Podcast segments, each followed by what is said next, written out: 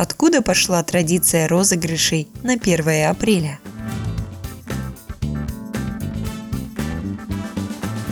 У каждой страны есть своя легенда, почему именно 1 апреля по традиции принято устраивать розыгрыши. Одну из самых известных версий о возникновении праздника Дня смеха связывают с тем, что изначально 1 апреля праздновалось во многих странах как день весеннего равноденствия и время Пасхи. У многих народов этот день знаменовал наступление Нового года – Язычники считали, что именно в конце марта, начале апреля весна приходит на смену зиме. Встречали весенний Новый год в хорошем настроении, с шутками, шалостями и веселыми проделками.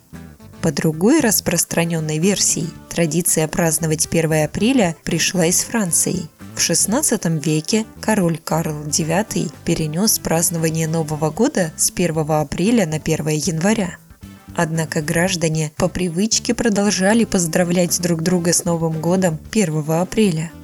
Спустя несколько лет этот обычай перешел в разряд шутливых, так как праздник был не настоящий, подарки тоже дарили несерьезные. Например, в этот день могли преподнести в дар пустую коробку в праздничной упаковке – Позднее 1 апреля переросло в традицию разыгрывать друг друга, которая распространилась вначале в Европе, а позже и в американских колониях.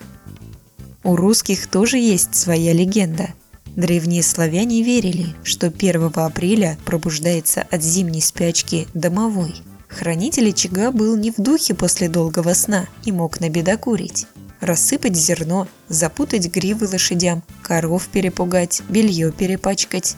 Чтобы как-то задобрить домового, для него оставляли кашу, молоко и хлеб.